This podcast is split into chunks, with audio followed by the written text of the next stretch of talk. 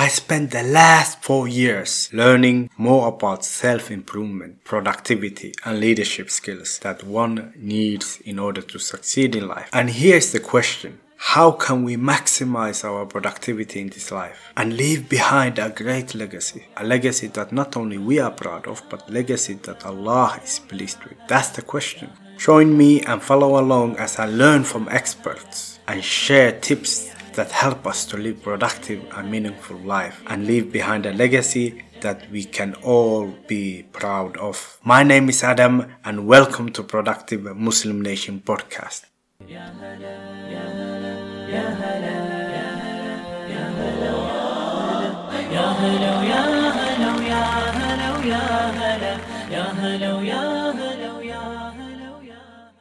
Assalamu alaikum everyone. I hope you are well in good health and productive state. Today I want to share with you a speech from Sheikh Muhammad Elshinawy. The title of the speech is Positivity Surpasses Potential. Yes, positivity surpasses potential. And Sheikh Muhammad gave this, this speech at ICNA MAS Convention.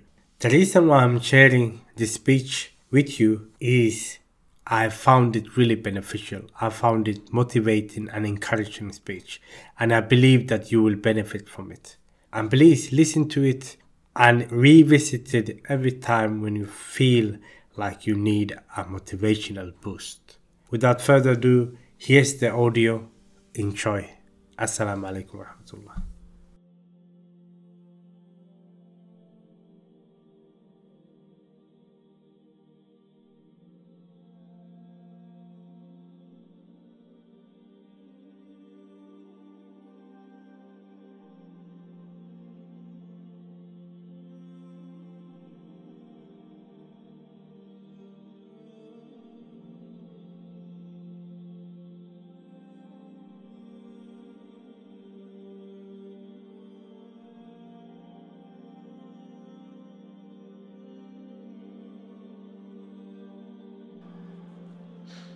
just feel like sometimes this ummah of ours has become a non factor, no will of its own, kind of like a feather in the wind, no determination, no competence. And if you keep watching and if you keep scrolling, this could totally destroy your psyche, like your state of mind or your state of heart. You can just become totally jaded by everything that you see. And our religion, there's a very Quranic concept and a very prophetic concept that shatters that. That I want to spend, inshallah, the next few minutes discussing. You know, some people, inspirational speakers, they actually word this very same concept in a very clever way in English, and I'll, so I'll give that to you first. Maybe it'll help you remember it. They say it is actually your attitude, not your aptitude, that determines your altitude. Everybody got that? So basically, what that means is it's not really about your resources, your potential. It's not really about your talent, your skill, your aptitude, your ability. Rather, it's more about your fiery ambitions, your unwavering resolve, your positive thoughts of Allah your firm trust in Him that will effect positive change in this ummah. When the Sahaba came complaining to the Prophet ﷺ about the state of the ummah, he said, Listen, people before you were split in half, and their skin was ripped from their bones, ripped from their flesh, and Allah will fulfill His promise to this ummah. وَلَكِنَّكُمْ تَسْتَعْجِلُونَ You're just being impatient. And this is very natural. Allah Azza wa Jal says, وَخُلِقَ الْإِنسَانُ عَجُولًا Human being was created impatient, hasty. So it's part of our nature to kind of be fixated on the end goal. We want to fast forward to the last chapter in the book. But if you don't control that, it could be extremely devastating. It could be extremely paralyzing. I heard a Muslim psychologist recently say if I had to diagnose the Muslim Ummah, I would diagnose them with collective depression. She said, because in existential psychology, clinically speaking, depression is described as the gap between where you are and where you think you should be, and freezing there. Like you're on top of a mountain that you don't want to be on, and you're looking where you think you should be, the top of another mountain, and you can't help but just lock your gaze on the bottomless pit between those two mountains and you just you're like just what's the point? You become totally despairing totally fatalist. And your inability to look up causes you not to realize that there's a bridge right there. That is the dilemma of our ummah and so Allah Azza wa Jal protected us from the Achilles heel of human nature in this regard by teaching us an attitude towards ourselves and then an attitude, more importantly, towards Him that can actually start getting the wheel to turn in the right direction. An attitude towards yourself. When Allah says, وَلَا تَهِنُوا وَلَا تَحْزَنُوا Do not be weak, do not grieve. what do you mean, don't be weak? How is He asking me something not in ability, in my ability? You're right. Allah is not asking you something outside of your ability. Think a little deeper. When Allah tells you don't be weak, meaning there's an aspect of weakness that's in your ability to put behind you, to bury, to stomp out, which is the feeling, the attitude of weakness, the feeling of being defeated. Just as our Prophet ﷺ, he said to us, احرص على ما ينفعك واستعن بالله ولا تعجز be keen on, capitalize on the things that would benefit you, that which is fruitful, and keep your trust in Allah and do not feel powerless. It is not allowed for you to feel powerless. That is what Allah is telling you. That is what the Prophet ﷺ is telling you. That attitude is haram. How's that? Umar ibn Khattab radiallahu anh, he used to warn the people of falling into this and he would say, Don't you dare just sit there in your place and say, Oh Allah, provide for me, because you all know that the sky does not rain gold and silver. And Imam Ahmad rahimahullah heard about a bunch of people that just sat in the masjid saying, Allah will provide for us. We have put our trust in God. He said, These are a people that have no idea what knowledge is. They don't even know the smell of knowledge. He said, Didn't they open the book of Allah and read in the Quran, وَهُزِّي إِلَيْكِ بِجِذْعِ النَّخْلَةِ تُسَاقِطُ عَلَيْكِ رُطُبًا جَنِيًّا and shake towards you the trunk of the palm tree. Ripe edible dates will fall upon you. Allah is saying to Maryam alayhi salam, who just gave birth, even if she hadn't just give birth, given birth, if she was a man that was a bodybuilder in the world's strongest man competition, who shakes a, the trunk of a palm tree? This is a lesson for anyone to read the Quran to see crystal clear. Allah is telling you, engage reality. You must refuse to become a person that just watches from the sidelines. Some of us, many of us, give up our duties. We don't fulfill our duties to ourselves or to the ummah because we think that flipping through the news and even pulling out a few tears is enough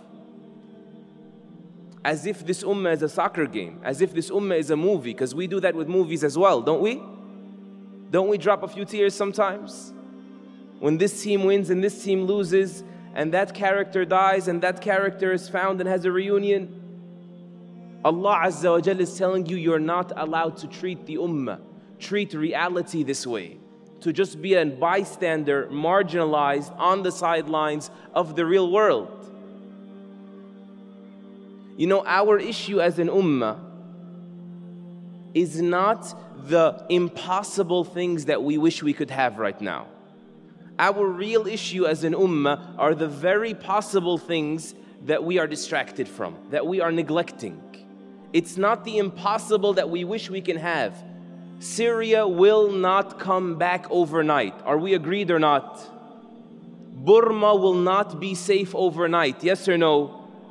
Al Masjid al Aqsa will not be liberated overnight. Yes? Apartheid against the Uyghur Muslims in eastern China will not end overnight. Stephon Clark will not be the last one.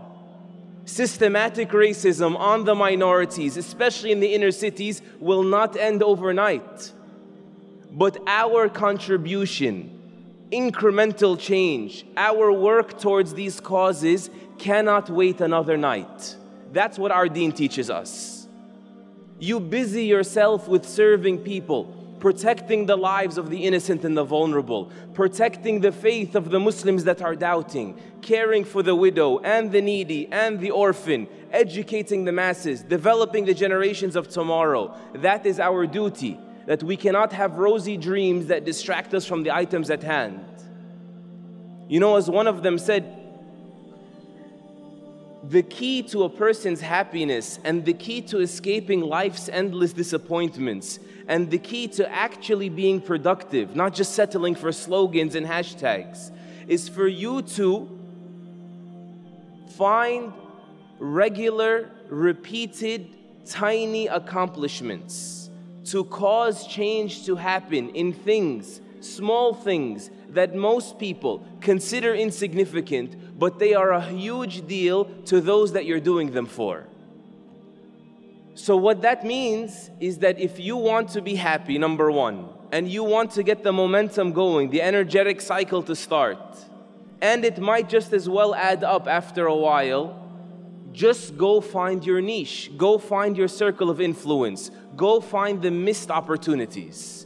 How did your Prophet ﷺ change the world anyway?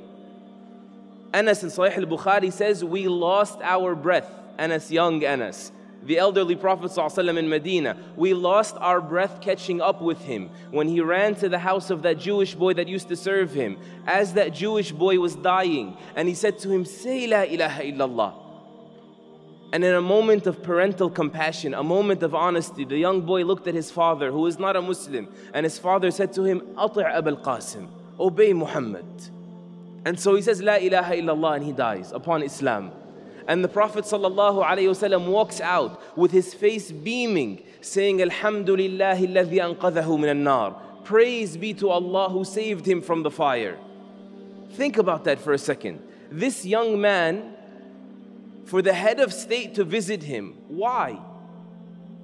He wasn't going to join the taxpayers list, he's not going to be paying zakah He's not going to join the Muslim army and defend Islam. He's not going to be doing, but it was a huge deal for the one it was done for.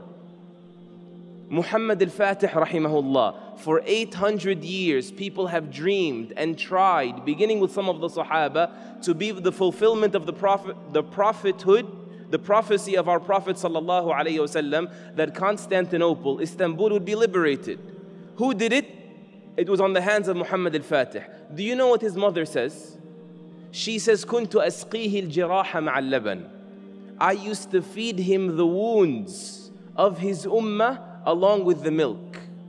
In other words, when I was nursing him, she says, I used to bring him to the shore that he would ride the sea for that famous feat. I used to, when he was an infant, bring him to the shore and tell him the struggles of his ummah as I was nursing him. Bedtime stories. Don't underestimate them. That is your capacity, then that is your duty. And there are so many examples of this until this present day. It was told to me last year that one of the young blessed women that went to visit the Syrian refugees and came back determined to expend her all after seeing the camps, she by herself shocked herself. The brothers from Helping Hand were telling me she collected $500,000 on her own. You can do that and more. You're just selling yourself short sometimes. Our problem is that we let shaitan tell us, What are you going to do? What's the point? No matter what you do, it's just another drop in the ocean. And our attitude is supposed to be, and what else is an ocean but a pile of drops? Our attitude should be, even if it's just a drop in the ocean, no harm, because our Prophet ﷺ gave us endless hope. He said to us, if the day of judgment is starting and you have a sapling, a baby tree in your hands, and you're able to plant it before the day of judgment starts, then plant it. Think about that. That sapling is going to be gone in moment. it's going to vanish. But it vanishing does not prevent it from showing up in your scale of good deeds. does not prevent you from being liable or able to act on something because those moments were in your capacity. So remember this sapling.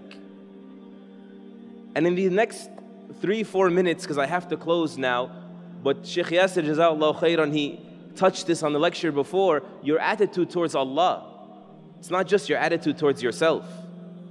Your attitude towards Allah will determine your altitude above and before anything else. You know, if we look around too much, we get consumed by the challenges. We get consumed by the negativity. And that's why Muslims way too often are busy talking about conspiracy this and conspiracy that. And it's straight up paranoia sometimes.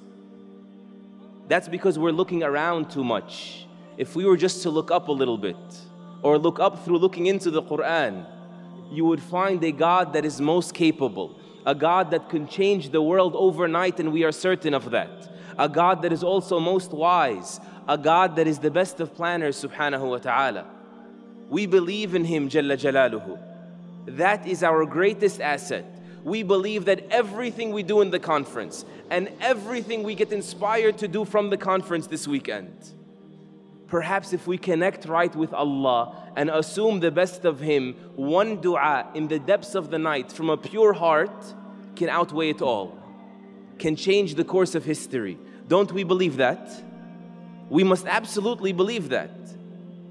You know, the reason why we have to keep reiterating this is because the Prophet ﷺ said to us, "I'qilha wa tawakkil ala Allah," right? Like tie your camel and put your trust in Allah. They are two sides of the same coin, by the way. So, what you're going to do is expend your all while not believing that anything you do is ultimately going to be effective without Allah. Like, I believe fire burns, so I'm going to do everything in my power to not burn myself. But I do believe at the end of the day that if Allah wants the fire not to burn me, the same way it didn't burn Ibrahim alayhi salam, it's not going to burn me. I believe that a knife is dangerous. I'm not going to subject myself to a sharp blade. But if Allah wants, that blade will not cut me the way it did not cut Ismail alayhi salam. You know what that does for you, by the way? That liberates you, gives you so much tranquility and confidence to work when you're liberated from thinking everything is in your hands. That's a ruse, by the way. That's a fatal trick. You know, when people say, if you just put your mind to it, you can get it done. We don't believe that as Muslims. We believe if you put your mind to it, you will get it done, insha'Allah. Isn't that true? One person said, I used to believe in destiny, but now I believe in hard work. Our Prophet ﷺ said, كل شيء بقدر حتى العجز والكيس. Everything is destined by God, even your ability and your inability. So you work hard as if everything is in your hands while fully certain that you and others are in Allah's hands, subhanahu wa ta'ala. And remember the hijrah of your Prophet sallallahu alayhi wasallam. He did everything he could was thorough and planned and went the opposite direction, and they still got to the cave, didn't they? But then Allah blinded their hearts from simply looking into the cave. That's what we believe as Muslims.